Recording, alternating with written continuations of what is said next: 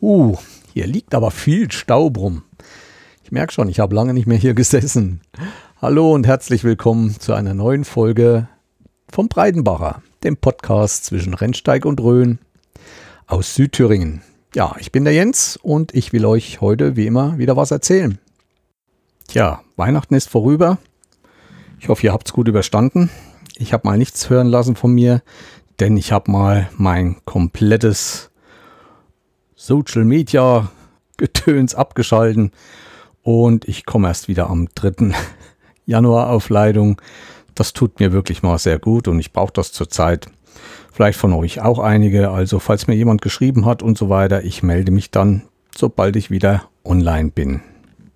Ansonsten ist bei mir alles gut und ja, in Kürze ist noch der Jahreswechsel und ich gehe dann auch schon wieder am 3. arbeiten. Lang ist her, dass ich hier gesessen habe, stimmt schon. Aber es hat sich viel ereignet in der letzten Zeit.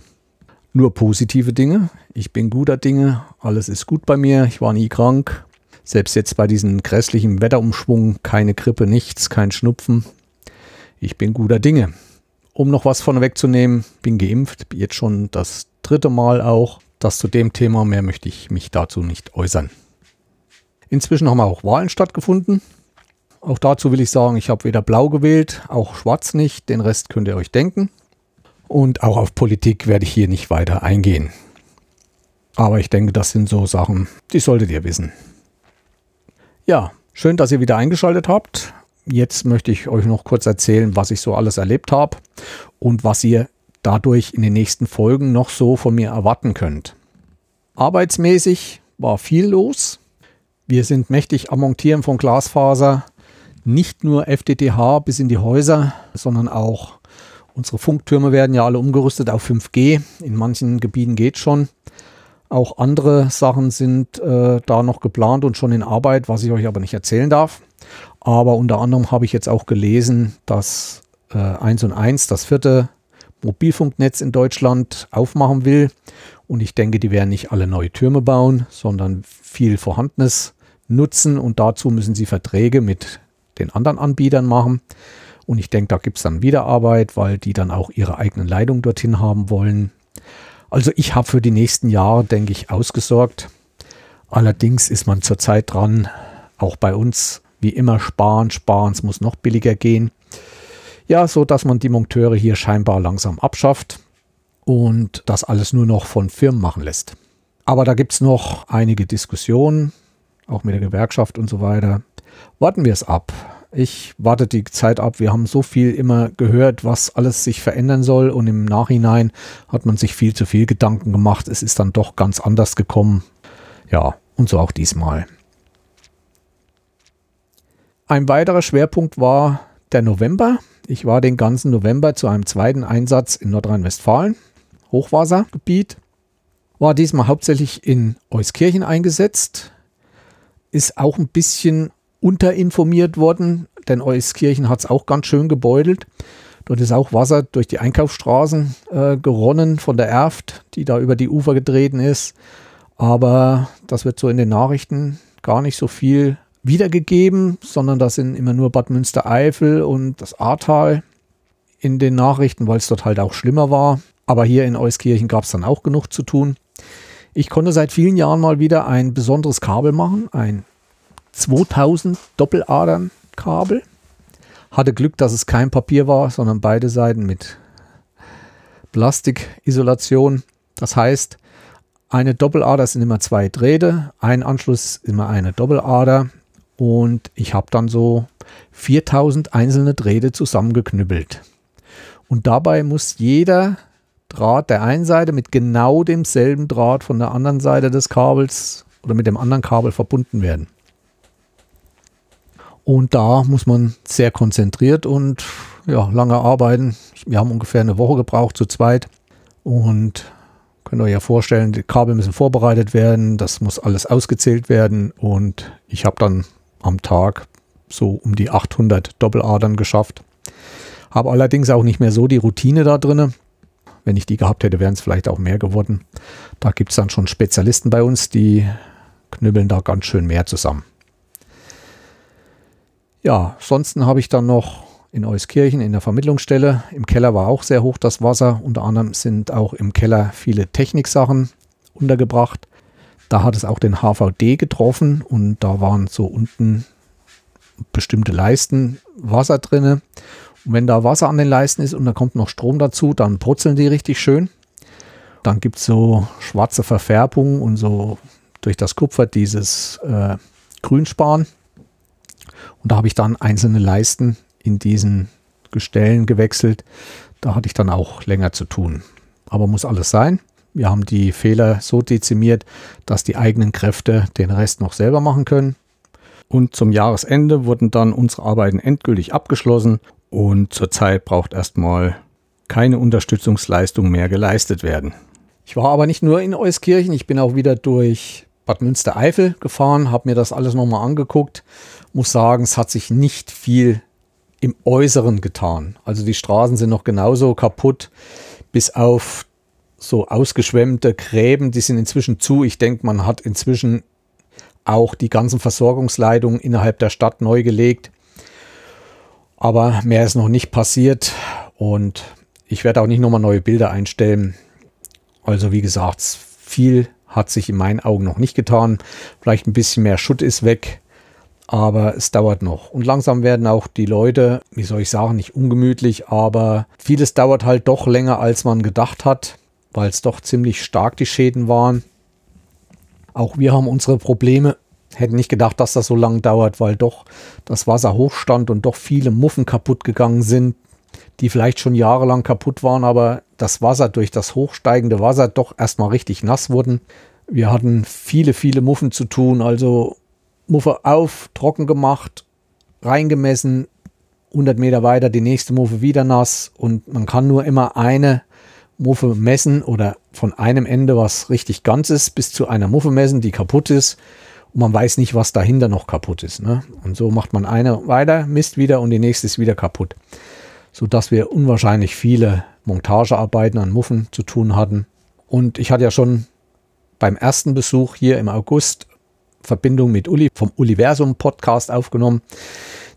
Die hat in Eigenregie einige Sachen mit ihrem Laser gebastelt und da habe ich auch einige Sachen gekauft. Dieses Geld geht gleich im vollen Umfang an die Flutopfer weiter, also Uli verdient da auch nichts dran und ich habe diese Präsente jetzt bei Gesprächen mit Flutopfern verschenkt, so als kleine Erinnerung an das Gespräch und wie soll man sagen, als kleinen Trost, denn es ist wirklich traurig, was dort abging und was die noch über Jahre, denke ich, zu leiden haben.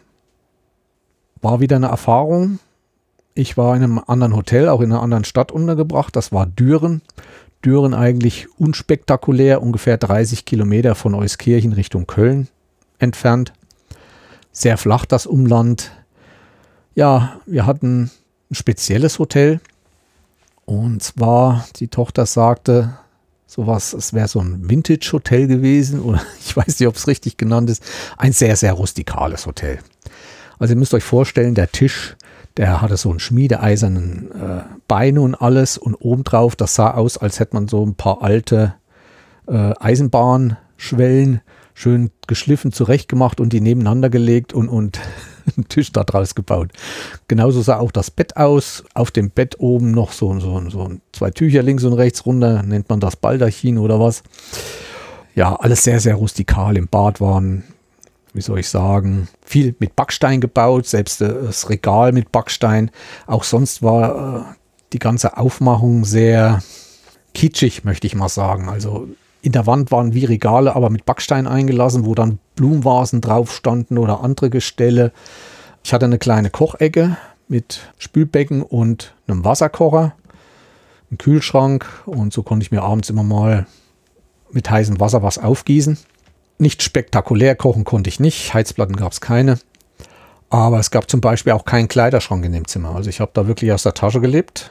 Die hatten zwar Schränke, das waren aber alles so ein, wo der Fernseher drauf stand, so ein Unterschrank mit unten zwei Fächern drin. Dann hatte ich wie eine Vitrine, oben Glas, da standen Bücher dahinter.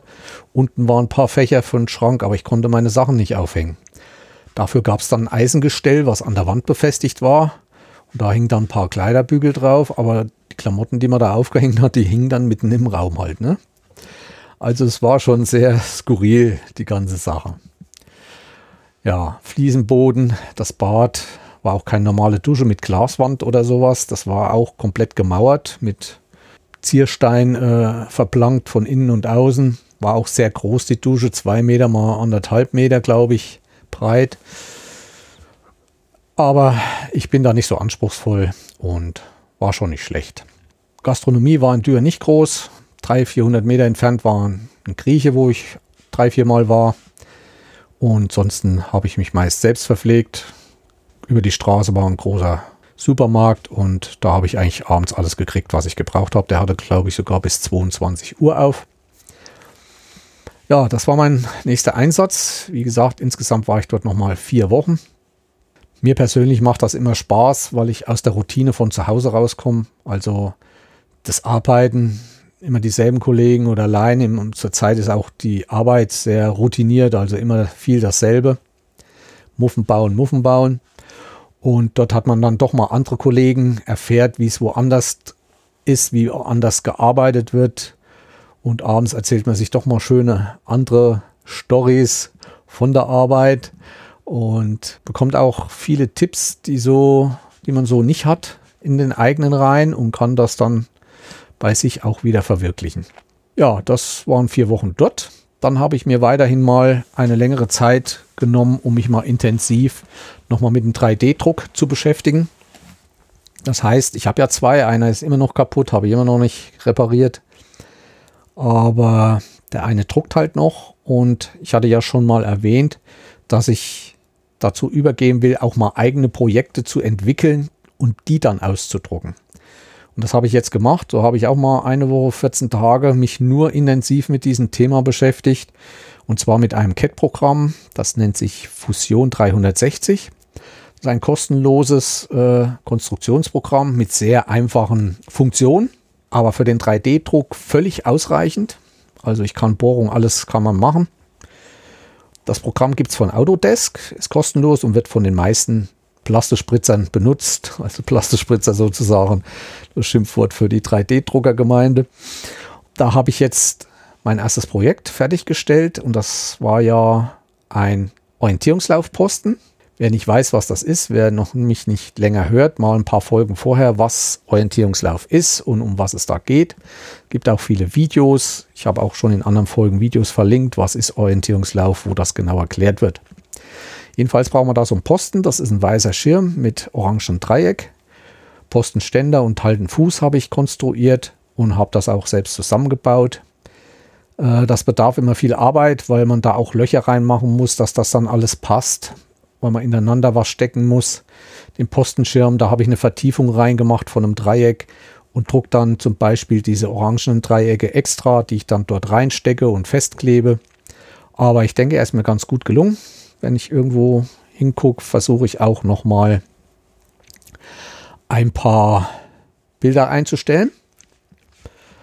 Ja, das hat nur viel Zeit gekostet, aber ich muss mich auch mal um solche Sachen kümmern und darunter leidet dann halt leider auch der Podcast mal. Aber dadurch kann ich euch dann wieder mehr erzählen. Ja, was gab es sonst noch? Der Gutsmutslauf hat im September stattgefunden.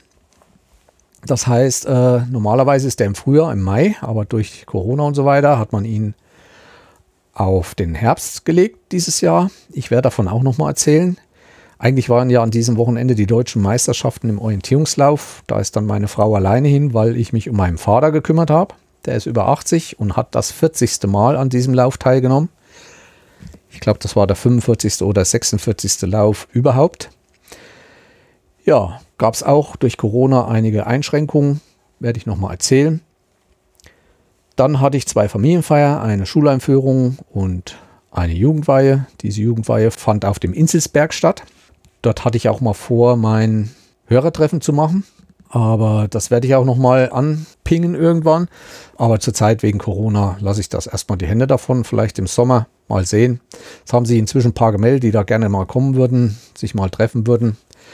Wird ein schönes Hörertreffen werden, denn ich bringe da alles mit, was ich so an Hobbys habe, unter anderem auch meine 360-Grad-Kamera, meine Quest, einen 3D-Drucker und dann wäre das Wochenende, wer da mal genauer hinsehen will oder will sich da mal kundig machen, dem bringe ich da natürlich einiges bei. Unter anderem wird es vielleicht auch einen Orientierungslauf geben. Da müsst ihr aber erst noch eine kleine Karte machen, aber ihr könnt euch da mal mit den Grundkenntnissen so ein bisschen beschäftigen, wer Lust hat. Aber wie gesagt, das kommt noch und schauen wir mal, wie es mit Corona weitergeht. Ja, dann war ich in Harz. Wer war dieses Jahr nicht im Harz? Ich war auch im Harz. Ein Wochenende zu einem Wettkampf, Orientierungslauf natürlich. Dort fand die deutsche Meisterschaft auf der Mitteldistanz statt. Wurde vom MTV Seesen veranstaltet. War ganz schön, war mal eine andere Ecke vom Harz, die ich nicht kannte. Und muss sagen, dort stehen noch sehr, sehr viele Bäume. Also da hat es noch nicht der Harz so gelitten. Und zwar ist das dort die Gegend, Wilde Mann ist, glaube ich, die Ortschaft. Ja, sehr, sehr steile, tiefe Täler, aber auch mit schönen Reizen. Also schöne Landschaft. Ich bin einen Tag gelaufen, einen Tag fotografiert. Auch die Bilder könnt ihr dann sehen, wenn ich mal in der Folge genauer erzähle, was dort abging. Ja, unter anderem habe ich dort gecampt mit meinem Wohnwagen und hatte auch einen schönen Campingplatz mit einer Wahnsinnsaussicht, wie ich es auch noch nie hatte. Aber dazu mehr in einer der nächsten Folgen. Apropos Wettkampf, wir haben dann noch die Thüringen Sprintmeisterschaft in Ilmenau gemacht, war auch sehr, sehr schön. Ich mag so Sprint. Ich habe da irgendwie so, wo ich mehr genauere Objekte habe, die ich anlaufen kann, das macht mir irgendwie mehr Spaß. Im Wald muss ich zu viel raden. Nach diesem Wettkampf haben wir gleich eine Woche nochmal Herbsturlaub gemacht. Und zwar bin ich mit meiner Frau einmal in den Hainich gefahren, auch auf einen Campingplatz nördlich vom Hainich. Also da in der Gegend von Bad Langensalza, war sehr schön. Den hatte ich mir schon lange vorgenommen. Der Hainich ist der Urwald von Thüringen, sehr groß, ein riesiger Wald, unberührt.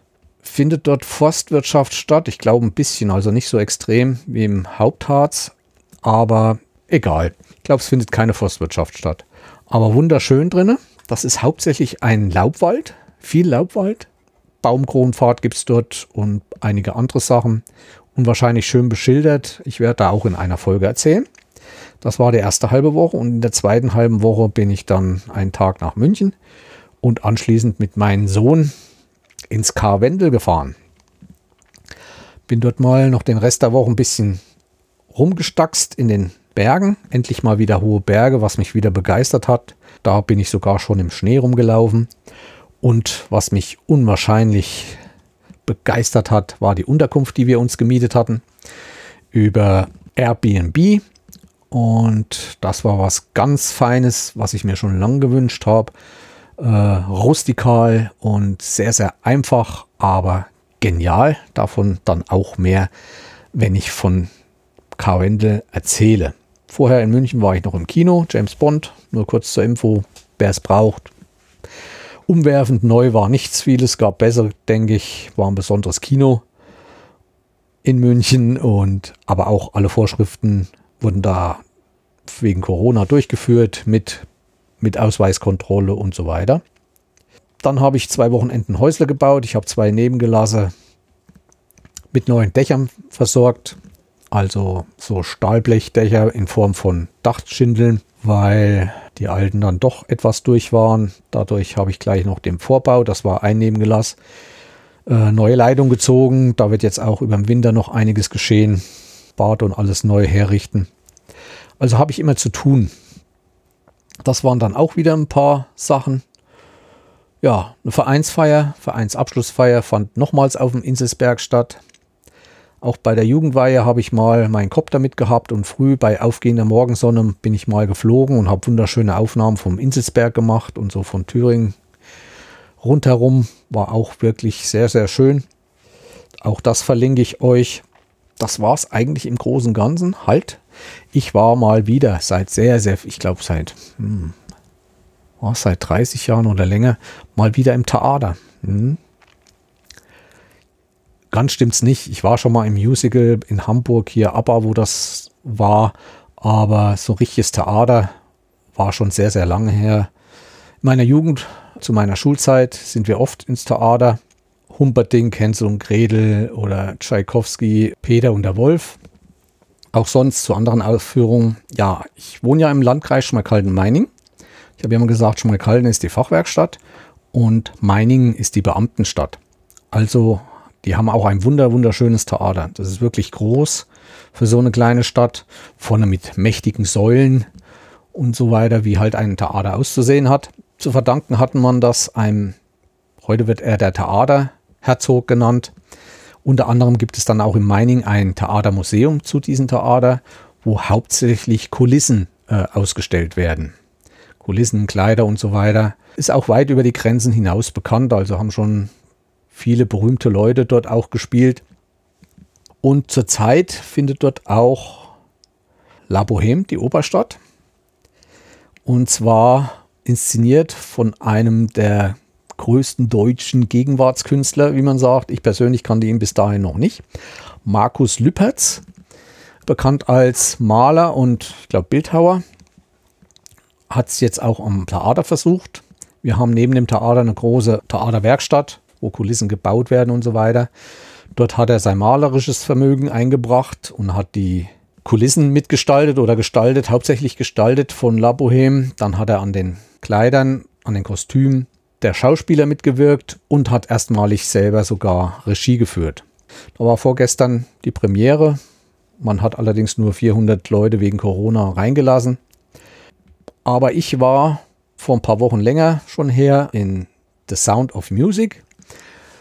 Man denkt, jetzt ist ein modernes Stück und so weiter. Nein, es geht da um eine Familie aus Österreich mit vielen Kindern. Die Mutter war gestorben, der Vater alleine.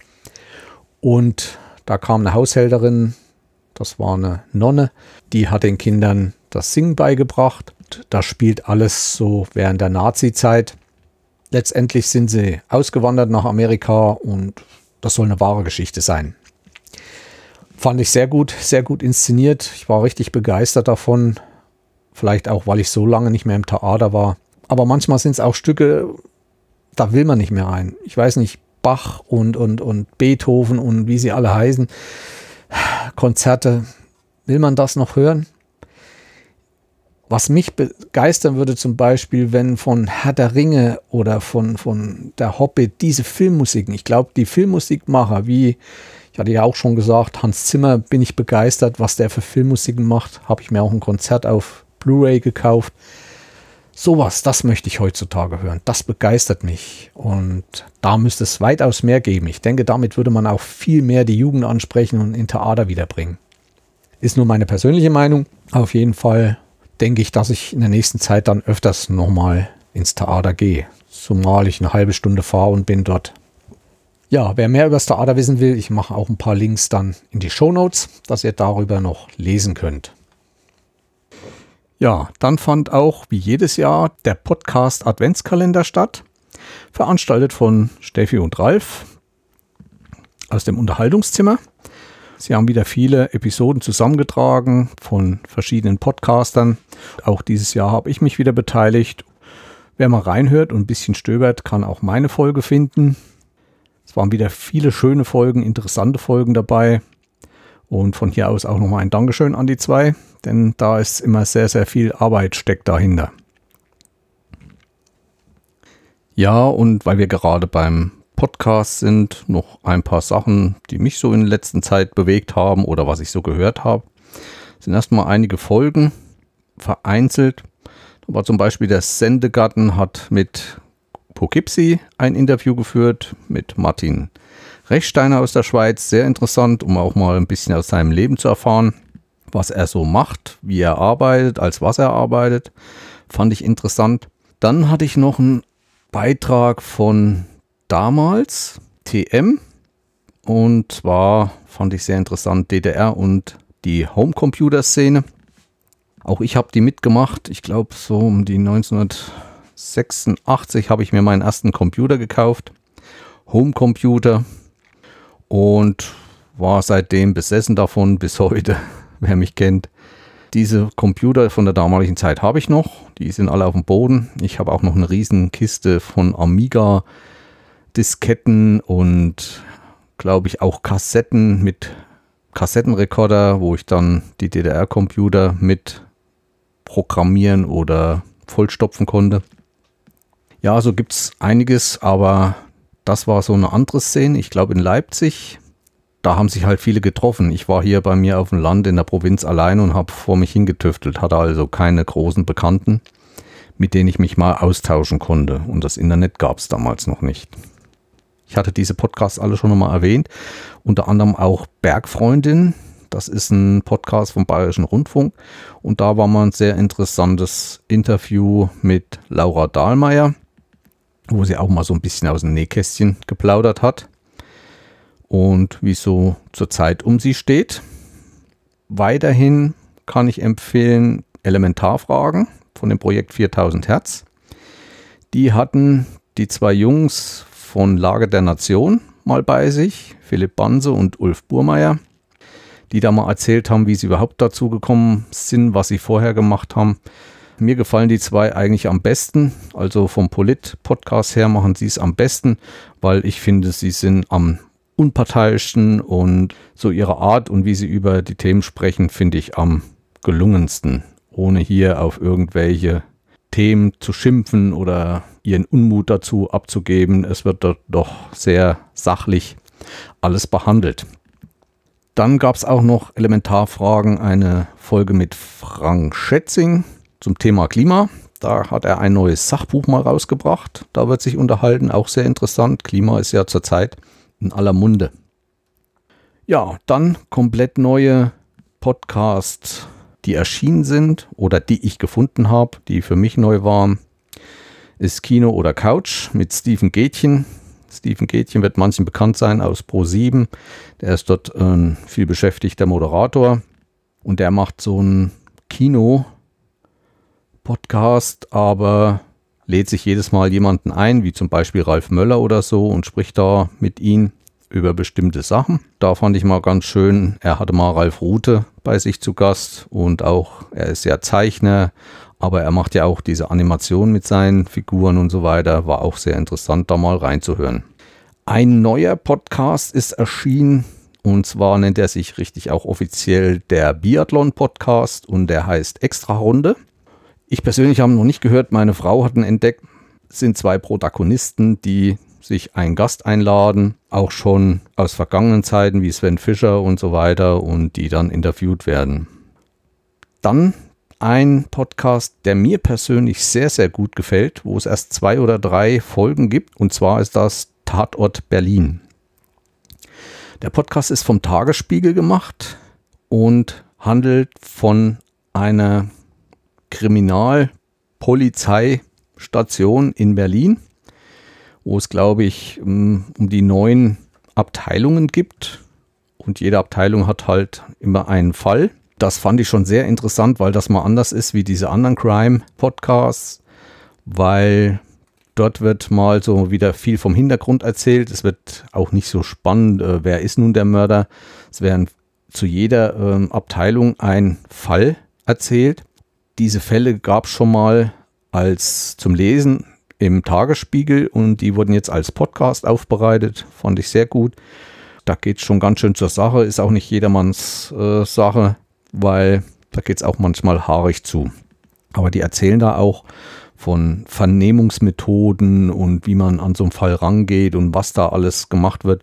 Wenn man dann unsere Schauspieler im Fernsehen bei ihren Tatorten und Polizeirufen sieht, denkt man vielleicht doch ein bisschen anders über die Arbeit dieser Kriminologen und Spezialisten in diesem Bereich nach. Sehr schön moderiert, finde ich, und auch die Kommissare kommen zu Wort, also ist schon sehr professionell aufgemacht, aber für mich sehr interessant. Ich denke, es wird auch nur 9 Folgen geben, weil es 9 Abteilungen dort gibt und auf jeden Fall eine Empfehlung von mir. Dann gab es noch mal ein Verbrechen von Nebenan-Krimis, also Krimis aus der Nachbarschaft, habe ich mal reingehört. Ist halt, wie gesagt, in der Nachbarschaft geht es hauptsächlich um Verbrechen. So Leute neben dir, neben mir, aber je mehr man das hört, je mehr Angst kriegt man eigentlich. Wer weiß, was rundherum und uns schlummert. Und dann ist ja schon öfters erwähnt worden, immer mal der Überpodcast, das Podcast-Magazin. Habe ich jetzt eigentlich erst richtig entdeckt, geht es eigentlich rund um den Podcast. Also was sind gute Formate, was sind schlechte Formate? Gibt es noch Formate, die noch gar keiner bedient? Gibt es noch Themen, mit denen man einen Podcast machen kann und so weiter? Also fand ich ganz interessant. Die haben doch schon einige Folgen und bringen zu jeder Folge halt neue Themen. Und man kann da nur lernen, so als Podcaster. Das war es eigentlich in dieser Richtung. Ja, und dann möchte ich auch nochmal erinnern an den Podcast von Frank Backhaus. Es waren ja jetzt Feiertage. Auch da solltet ihr immer mal wieder reinhören. Ihm geht es zurzeit nicht so gut.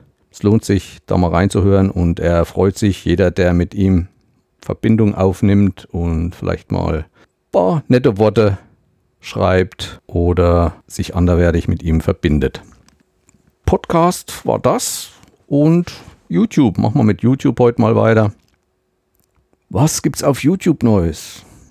Zum Beispiel gibt es jetzt eine Folge von Terra X, also Terra X, diese Fernsehsendung, macht auch auf YouTube nochmal einzelne Folgen dann schaubar. Und da ging ein Thema über VR-Brillen. Wer das in letzter Zeit mitgekriegt hat, Facebook hat sich ja als Meta umbenannt und springt jetzt voll auf den Zug von AR und VR auf, also Augmented Reality und Virtual Reality. Die Unterschiede habe ich schon mal in einer der letzten Folgen erklärt. Könnt ihr mal schauen. Ich denke, ich war wieder auf dem richtigen Zug mit meiner 360-Grad-Kamera und meiner Oculus Quest, die auch von Meta produziert wird und vertrieben wird. Gibt inzwischen zwar schon die Quest 2, aber die 1 reicht mir auch erst noch vollkommen. Wer sich dafür interessiert, sollte da mal reinschauen, was alles möglich ist. Ich habe ja auch immer wieder geschwärmt, es ist komplett was anderes, wenn man unter so einer Brille ist, als wenn ihr nur vorm Monitor und könnt euch zwar auch um 360 Grad schwenken. Es ist komplett eine andere Welt und ich tauche da gerne mal ein, um mich abzulenken oder sonst was. Ja, gerade waren wieder die Feiertage und da war auch wieder mal mein Vater zu Besuch. Und mein Vater ist auch so ein alter YouTuber, also der guckt keinen Fernsehen, der guckt nur auf YouTube. Der ist halt auch so ein Eisenbahnfan und hat auch früher viel oder ist früher viel mit der Eisenbahn gereist, wie wir alle.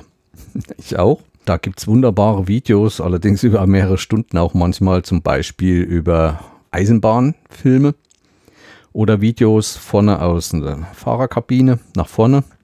Und da geht es doch ganz schöne Gebirgslandschaften und Berge hoch im Winter mit viel Schnee auf über 2000 Meter und da sitzt er nur und schaut viel. Für den einen oder anderen auch mal beruhigend, nicht immer diese grässlichen Krimis zu schauen. Abends mal dabei sitzen oder wenn man Gäste hat, es läuft meist ein bisschen leichte Musik im Hintergrund. Natürlich gibt es da auch andere Sachen. Zu Weihnachten habe ich mir auch mal ein Lagerfeuer aus YouTube oder so ein Kaminfeuer auf dem Fernseher geholt. Ist auch eine schöne Abwechslung.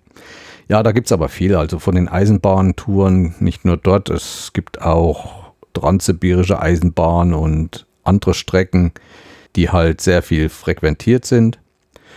Ja, da kann man sich auch so ein bisschen mal runterkommen lassen. Oder es gibt viele Flüge über Länder, wenn es bestimmte Länder gibt.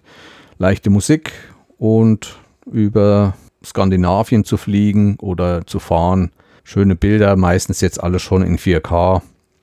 Mal eine andere Abwechslung zu ständig aufregenderen Sachen. Dann gibt es einen neuen YouTube-Kanal. Sabrina Outdoor nennt sich. Sie hat schon gleich 35.000 Follower. Sie hat mal mit einer anderen Freundin einen Kanal zusammen gehabt. Die haben sich jetzt getrennt. Die hat eine Schneewanderung zum Brocken jetzt gemacht, kurz vor Weihnachten. Fand ich ganz interessant. Aber was mir da ein bisschen aufgefallen ist, also die Wanderung ging über den Heinrich-Heine-Weg im Harz zum Brocken. Oben lag dann auch Schnee. Und sie sagt, die war dann irgendwo in einer Gegend, wo dann kein Netz mehr war und hatte vergessen, die Karten offline zu laden. Kam dann mit anderen zusammen, älteren Herrschaften, die hatten dann eine Papierkarte. Und da hat sie dann auch erzählt, ja, eigentlich müsste ich auch mal lernen, wie man eine Papierkarte liest. Ja, sie ist mit Navigationsgeräten groß geworden. Sie weiß gar nicht, wie man eine Papierkarte liest. Ich wollte da schon einen Link schicken zum Orientierungslaufverband, dass ich ja alles lernen kann. Aber es ist doch interessant und man ist doch immer wieder ein bisschen geschockt. Da hat sie schon recht, dass es viele gibt, die Papierkarten gar nicht mehr so richtig, wie das funktioniert, und man kann nicht rein und rauszoomen und viele andere Sachen. War interessant, also das hat mich schon ein bisschen betroffen gemacht und ja, fand ich gut, dass ich da sich mal drum kümmern will. Vielleicht auch für den einen oder anderen oder mal für die Kinder interessant, mal mit einer richtigen Papierkarte in den Wald zu gehen, mit einer richtigen Papierkarte zu wandern. Kommen wir jetzt zu was Lustigerem. Fröschtorge habe ich gefunden. Ich weiß nicht, wer das schon kennt. Helga und Marianne. Ein YouTube-Kanal zum Lachen, wirklich zum Ablachen. Das ist ein Herr, der das macht. Der hat auch noch andere Figuren im Programm. Aber Helga und Marianne, das ist so ein Snack über einen Gartenzaun. Oben von der Küste irgendwie, auch mit norddeutschem Dialekt. Da lache ich doch sehr viel und habe ich mir auch abonniert den Kanal. Und da kommt, glaube ich, jede Woche kommt da was sehr interessant, wo denen ihre Gedanken so manchmal hingehen.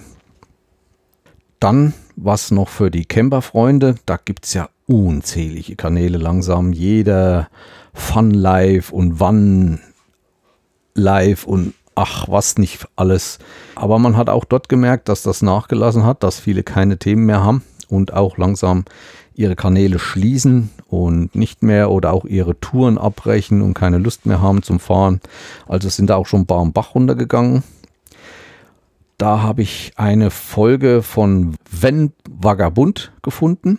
Und zwar haben die ein Interview mit einer älteren Frau. Sie ist zurzeit über 60, 63 oder sowas, glaube ich. Und sie reist seit 50 Jahren mit ihrem Fahrzeug durch Afrika. Also sie ist nur unterwegs. Sie stammt aus Bayern. Das ist ein wunderschönes Interview, wie sie das Leben nimmt, wie sie auch gelernt hat, in den Tag rein zu leben, wie sie mit Geld umgeht, wie sie zu Geld kommt und wie es ihr in den letzten Jahren gegangen ist. Sie hat da kein großartiges Auto, also sie hat da so einen größeren Toyota oder so Art wie ein Range Rover, nennt man die so. Also vorne Fahrgastzelle und nach hinten eigentlich wie... nicht mal wie ein Bus oder so, das ist mehr so ein langgezogener Jeep, genau. So wie so ein Jeep. Und da hinten hat sie dann ein Bett und ihr unterm Bett die ganzen Kisten mit ihrem Zeug. Und die erzählt dann schon sehr interessante Sachen. Die schläft zum Beispiel nur mit offenen Türen, wegen der Belüftung und so weiter. Und da hat sie dann auch mal geschlafen. Am nächsten Früh lag eine Meute Löwen um sie drumherum. Da hat sie dann halt 2 Stunden sehr, sehr still innegehalten. Interessantes Interview, natürlich wie alles andere verlinke ich euch das alles unten in den Shownotes. Und zwar ist das Lilly ist eine Legende. So heißt das, wenn ihr es schon suchen wollt, und 50 Jahre auf Reisen. Ja, das war es eigentlich fast zu YouTube. Ich komme nochmal auf ein bisschen spezielleres Thema. In letzter Zeit hat sich viel um Windows 11 gedreht.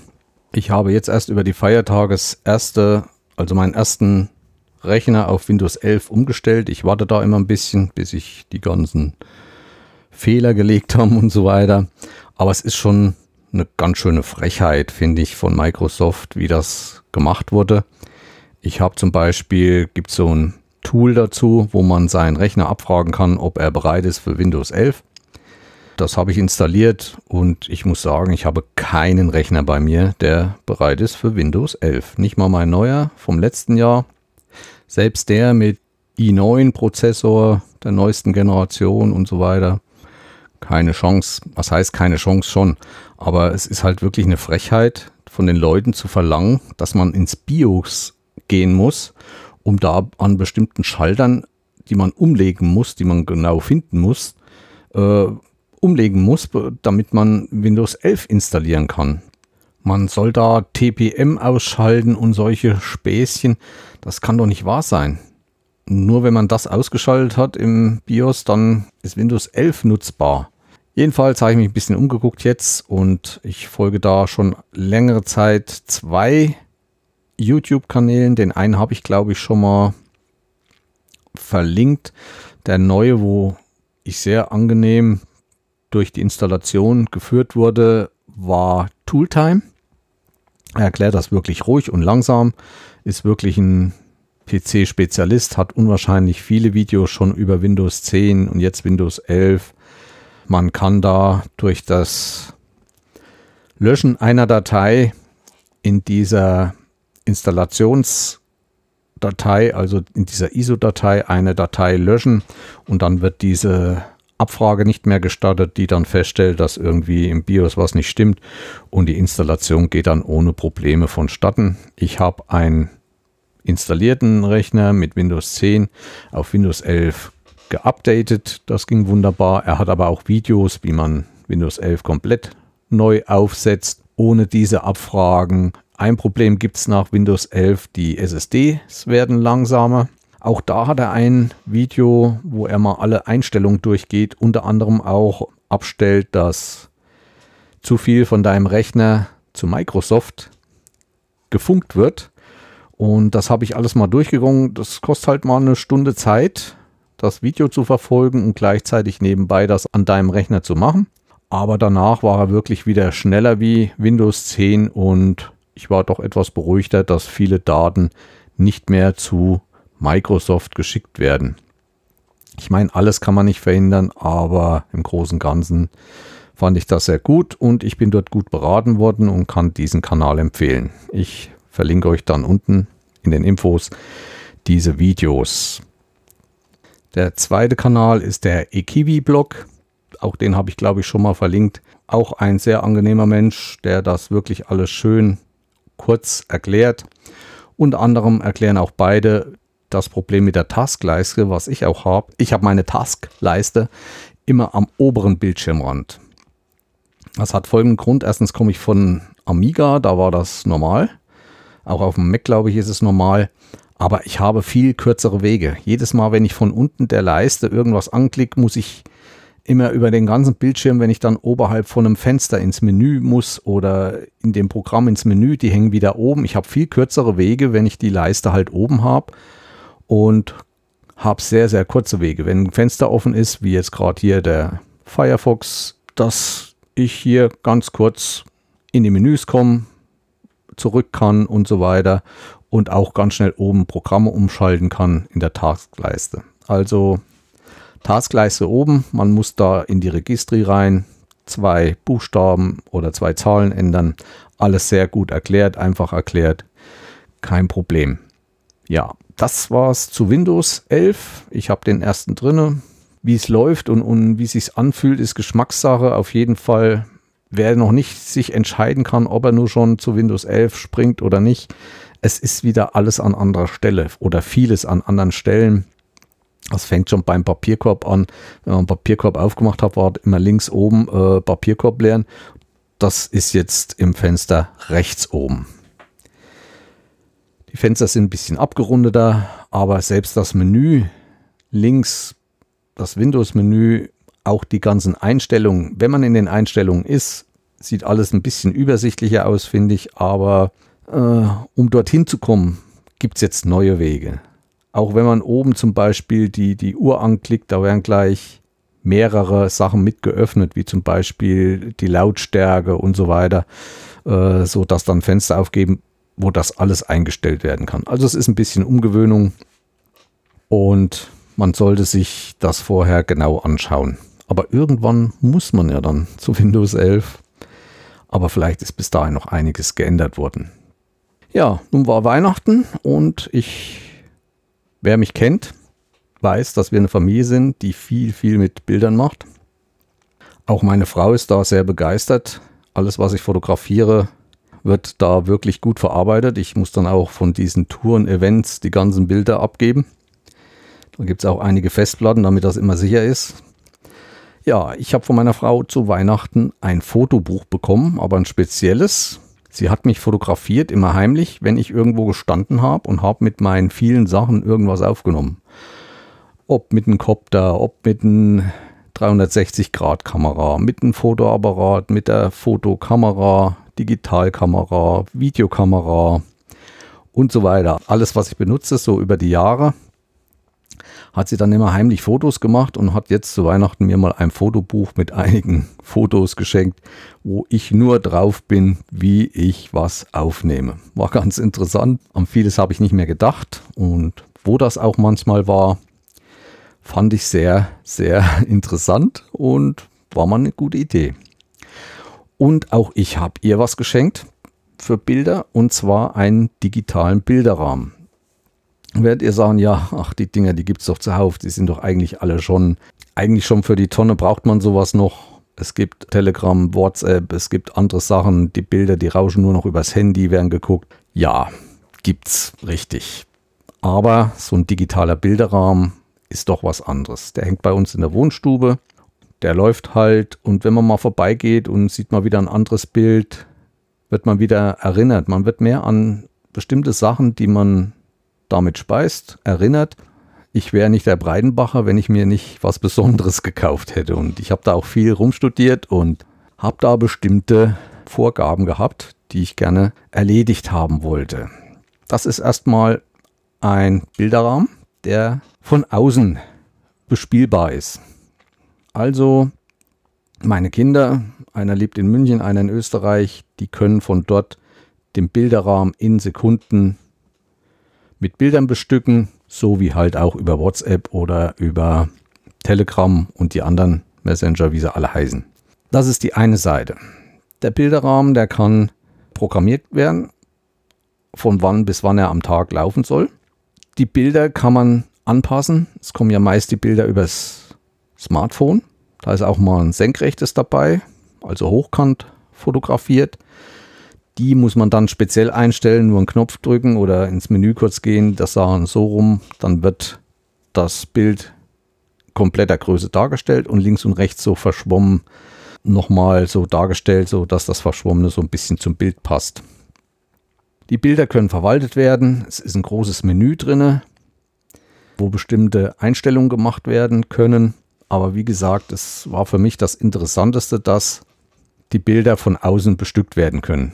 Vielleicht für euch nicht so interessant, aber wo es interessant ist, wenn ihr in der Familie ältere Leute habt, die auch nicht mehr mit dem Handy umgehen können oder mit dem Smartphone und die auch an eurem Leben teilhaben lassen wollt, stellt denen so ein Ding hin. Die brauchen eigentlich nichts dran zu machen. Ihr programmiert das, wann der tagsüber angehen soll, an sein soll. Abends ist er aus, auch im Auszustand, wenn er sich ausschaltet, also das Display wird dunkel, können Bilder drauf geschickt werden. Und wenn er früh aufwacht, sind neue Bilder da, also braucht eigentlich gar nichts dran zu machen. Wenn es nicht reicht, zieht er einen Stecker und das Ding ist aus. Es sind noch ein paar andere schöne Sachen dabei. Wenn neue Bilder kommen, gibt er einen leisen Klang von sich. Das passiert bei uns meist abends, so vom Tag über ein paar Bilder. Dann wird gleich angezeigt, wer hat das Bild geschickt, auch gleich den Namen oder eine Bezeichnung zu dem Bild. Dann wird angezeigt, wie viele Bilder jetzt gerade gekommen sind. Man kann ja mehrere Bilder gleichzeitig schicken. Ja, und wie gesagt, es ist eine Galerie dabei, da kann man aussortieren, wenn einem Bilder nicht mehr gefallen, kann man löschen. Es sind weiterhin ein SD-Karten-Slot und ein USB-Anschluss vorhanden. Da kann man Speicher reinstecken und kann die Bilder runterladen. Ich muss allerdings dazu sagen, es sind nicht die Größe der originalen Bilder. Also ein Bild, was heute vom normalen Handy gemacht wird, kommt dort an mit 500 Kilobyte und 1 Megabyte. Also größer sind die Bilder nicht. Tut aber dem keinen Abbruch. Den Bilderrahmen müsst ihr euch wie ein Tablett vorstellen. Es hat die Größe 10 Zoll. Wenn ihr euch das zulegen sollt, passt bitte auf, dass er eine große Auflösung hat. Also meiner hat 1920 x 1200. Und das ist ein Wi-Fi digitaler Bilderrahmen 10 Zoll mit LCD IPS Touchscreen. Ja, der hat einen Touchscreen, also ihr könnt den bedienen vorne über die Oberfläche für Wandmontage und auch zum Hinstellen. Und der ist von Frameo. Komme ich gleich nochmal dazu.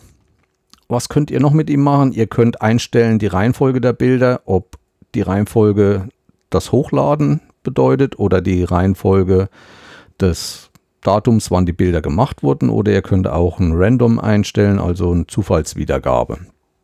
Ihr könnt, wenn ihr ein Bild euch gefällt und von Familienmitglied kommt, könnt ihr ihm zum Beispiel ein Smiley schicken mit Herzchen oder sonst was, dass er informiert wird, dass das Bild gefällt. Das könnt ihr alles direkt von diesem Bilderrahmen aus machen. Ja, und so gibt es noch einige Einstellungen. Die Helligkeit, er ist wirklich sehr hell. Ich habe ihn fast auf der Hälfte der Einstellung und für einen Innenraum reicht das vollkommen. Er macht überhaupt keine Geräusche, weder Lüftergeräusche, sonst noch was, wie es eigentlich beim Tablet sein sollte. Er muss immer am Strom hängen, also er hat keinen Akku oder was. Er hat einen eigenen Speicher von 16 GB, aber das dauert ewig, bis der voll ist. Ihr habt eine Galerie, wo ihr die Bilder verwalten könnt. Ihr könnt Bilder zwar drauflassen, aber ausschließen, dass sie angezeigt werden. Ihr könnt sämtliche Bilder über USB oder die Speicherkarte exportieren und könnt sie dann auf dem Computer weiterverarbeiten. Allerdings nur in dieser Größe, so rund 1 Megabyte pro Bild. Ja, das war es so im Großen und Ganzen, was man alles einstellen kann. Aber zu diesem Vrameo gibt es eine eigene App von Vrameo. Das ist die Vrameo-App. Die gibt es für Android als auch für iOS. Die kann man installieren und verbunden werden die Geräte folgendermaßen. Wenn ihr jemanden erlauben wollt, dass die Vrameo-App von dem auf euren Bilderrahmen zugreifen kann, müsst ihr in den Einstellungen wird ein Code erzeugt, der ist einen Tag gültig. Diesen Code müsst ihr demjenigen schicken aufs Handy und wenn er in der Vrameo-App einen neuen Bilderrahmen anmeldet, muss er diesen Code dann eingeben. Geht ganz einfach. Wie es mit einer Cloud ist, weiß ich nicht. Also ich habe nichts festgestellt, dass das über eine Vrameo Cloud geht, dass die Bilder dort erst gespeichert werden. Meiner Meinung nach werden die direkt auf dem Bilderrahmen gesendet. Natürlich muss der Bilderrahmen in einem WLAN-Netz eingebucht sein. Zu Hause, sonst geht es natürlich nicht. Also wäre für ältere Leute oder sowas ideal. Die brauchen eigentlich gar nichts machen und sind doch ein bisschen so am Leben beteiligt von den anderen. Wie gesagt, wir bekommen da viele Bilder von Kindern und so weiter. Man kann auch mehrere Bilderrahmen zu Hause installieren. Man kann jedem Bilderrahmen einen Namen geben, kann auch dazu schreiben, wo er steht sozusagen, damit man in der Ferne auch weiß, welcher das ist. Man kann in der Vrameo-App noch ein Bild von sich machen, so dass, wenn man ein Bild überträgt, wird immer unten dann angezeigt, das Bild, der Name und daneben halt ein kleiner runder Kreis, wo noch ein Smiley von demjenigen ist, der das geschickt hat, zur besseren Erkennung. Und es gehen auch 15 Sekunden lange Videos. Das habe ich allerdings noch nicht getestet. Ich habe noch kein Video bei mir drauf gesehen. Ja, das dazu. Vielleicht noch eine interessante Nachreichung zum Weihnachtsfest, wenn jemand noch was nicht hat und sich doch noch was kaufen will oder wenn jemand ein Geschenk gekriegt hat, was er zurückgeben kann, nicht gebrauchen kann und will das Geld anderweitig verwenden. Ich verlinke euch den Bilderrahmen auch unten in den Shownotes. Ich muss allerdings dazu sagen, wenn ihr das sucht, es gibt ganz viele Anbieter, vor allem wieder die chinesischen. Ich habe den originalen Vrameo genommen. Der kostet zurzeit um die 145 €. Ich glaube, ich habe ihn für 129 gekriegt. Ich bin voll zufrieden, also von der Einfachheit und von der Bedienung hätte ich mir das schlimmer vorgestellt. Und meine Verhältnisse ist ja allemal sein Preis wert. Wie gesagt, es gibt andere Anbieter. Da stimmt auch nicht immer die Auflösung. Also die 1920 x 1200, die haben dann kleinere mit 780 und sowas. Müsste man sich vorher erst anschauen. Die sind natürlich auch billiger. Nutzen, glaube ich, auch die Vrameo-App oder haben eigene umgebaute Apps. Vorsichtig sein. Ich kann euch nur die Erfahrung von meinem erzählen. Ja, das war es eigentlich noch zu diesem Thema. Und natürlich kann man ihn auch hinstellen. Dazu muss man hinten so einen kleinen Bippus reinschrauben. Und ich hatte den auch in den ersten Tagen stehen in meinem Regal. Und da ist er schon mal runtergefallen, nicht ganz so tief, aber da hat es Knack gemacht. Und dieser kleine Bippus, der den Ständer eigentlich darstellt, war schon wieder ein bisschen abgebrochen. Aber wozu hat man einen 3D-Drucker? Dann wird das Ding halt gebastelt und neu ausgedruckt. Und gleich in der Farbe, die einem vielleicht besser gefällt als schwarz. Wobei wir schon beim nächsten Thema sind. 3D-Drucken beschäftigt mich zurzeit sehr, sehr stark. Weil Foto und Video ist zurzeit nicht, Orientierungslauf auch nicht. Aber ich hatte es ja vorhin schon mal erwähnt. Zwischen ist Weihnachten vorbei und bei mir ist noch ein 3D-Drucker angekommen. Hatte ich ja vorhin auch schon erzählt, glaube ich. Das ist einer, den ich komplett zusammenbauen muss. Der kam wirklich in allen Einzelteilen. Also jede Stange, jedes Teil muss ich da montieren. Das Display muss ich in ein Gehäuse rein montieren, muss die Verdrahtung machen, alles. Aber dabei lernt man. Dafür ist das ein Drucker, der eines der besten auf dem Markt ist, von der Druckleistung her. Ist dadurch auch teuer, dass er nur sehr, sehr gute Teile hat, also ich nicht so viel reparieren muss. Ja, und er kann noch so einiges anderes. Er ist vorbereitet für Updates, also wenn eine neue Version kommt, wird das meist so gemacht, dass alte Drucker, die vorher gekauft wurden, auf die neue Version geupdatet werden können. Da wird umgebaut und dann ist der genauso gut wie der neue. Ja, wie gesagt, ich habe jetzt gerade vor den Feiertagen viel gedruckt. Ich hatte ja auch mal aufgerufen zu Plätzchenformen wieder. Da kamen einige auf mich zu, denen ich dann die Dinger gedruckt habe. Andererseits hat diese ganze Community so eine Fahrt aufgenommen. Es gibt so viel Interessantes. Oder ich auf Arbeit, diese ganzen Sachen mit den Masken hier am Mund. Ich habe nur immer viel dreckige Hände, muss in einen Raum rein oder in ein Gebäude. Dann habe ich wieder mit den dreckigen Händen. Die Masken sehen immer aus. Oder in der Tasche drinne. Und ich habe jetzt mir so eine Hülle gedruckt, wo ich die nur reinschiebe und kann die in die Hosentasche und da, auch wenn ich sie rausziehe, fasse ich die noch nicht gleich an, sondern dann nur, ziehe ich die nur an den Henkeln da raus, mache die um. Dadurch bleiben die auch länger sauber. Was habe ich noch gedruckt? Ja, für Kollegen so einige Sachen, so für Imbusschlüssel, Formen und dann Schleifklötze für bestimmte Sachen. Und darunter hat natürlich dann auch dieser Podcast gelitten, weil diese Drucker stehen hier bei mir im Podcastzimmer. Und wenn die an sind, kann ich nichts aufnehmen. Geht nicht. Tut mir leid. Ja, aber ich denke, ihr habt Verständnis dafür. Ich habe mir noch für die Wand zum Anschrauben, für meinen Kopfhörer hier, mit dem ich hier aufnehme. Ich habe ja ein Headset, noch einen, Ständer an die Wand gemacht. Aber damit habe ich einmal einen Bügel, wo ich den Kopfhörer drum mache und drunter ist nochmal wie so ein Haken, wo ich dann schön die Schnur dran aufhängen kann. Und so gibt es noch viele andere Sachen. Ja, Weihnachtsbäumchen.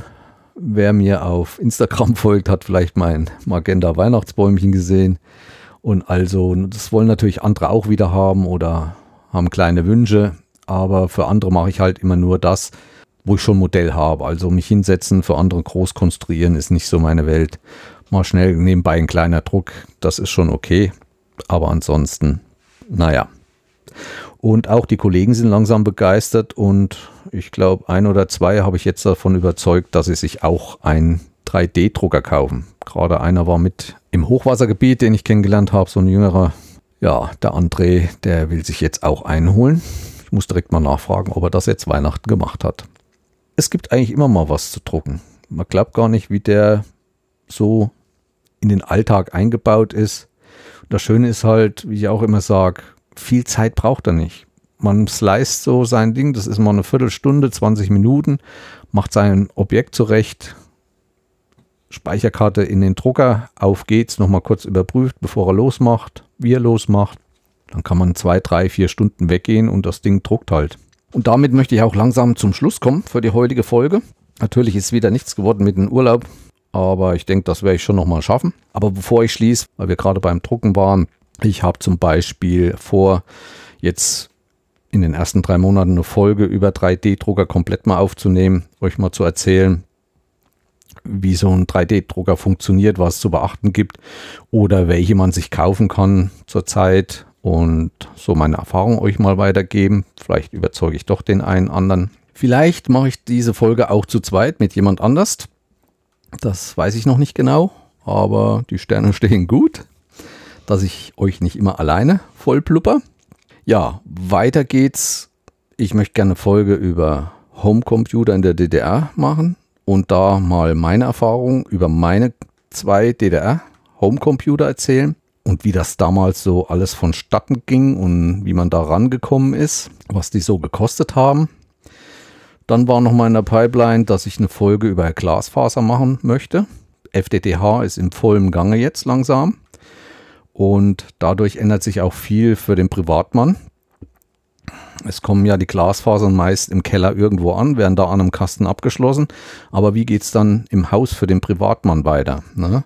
Ist nicht mehr so wie früher, einfach Glas abgeschnitten, irgendwo unter eine Klemme drunter und weiter geht's. Und dann kann ich meine ganzen Zimmer und alles verdrahten und verwurzeln, was es da für Möglichkeiten gibt und was man vielleicht beim Häuschenbau neu jetzt schon achten sollte und welche Leitung oder welche Röhrchen man sich schon installieren sollte, um später nicht alles wieder neu aufhacken zu müssen.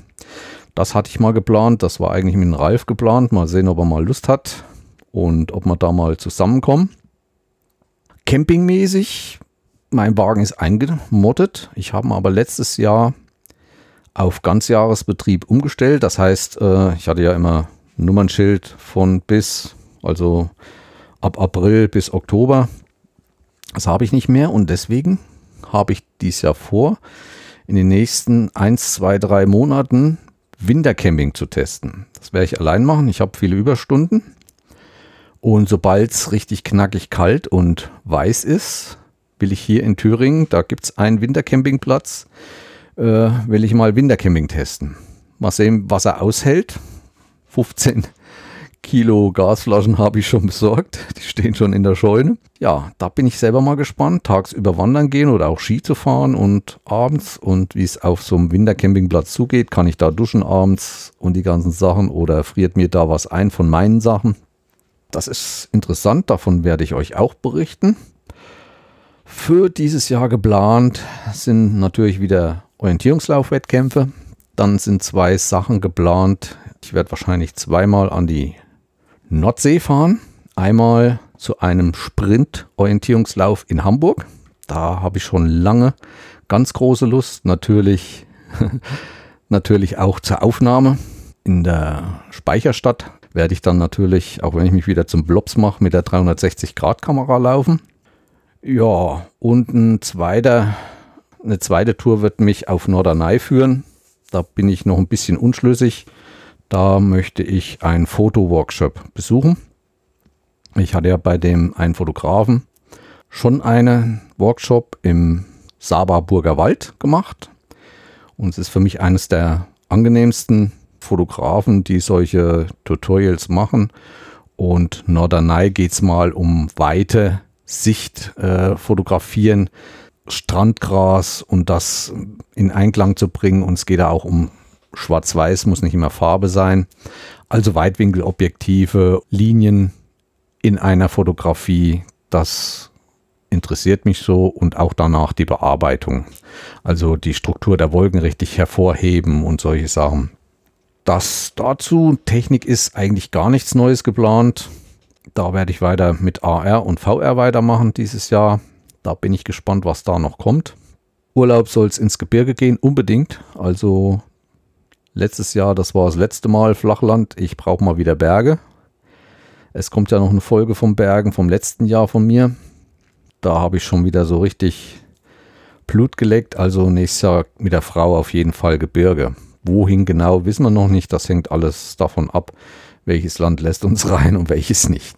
Das war es eigentlich im Großen und Ganzen.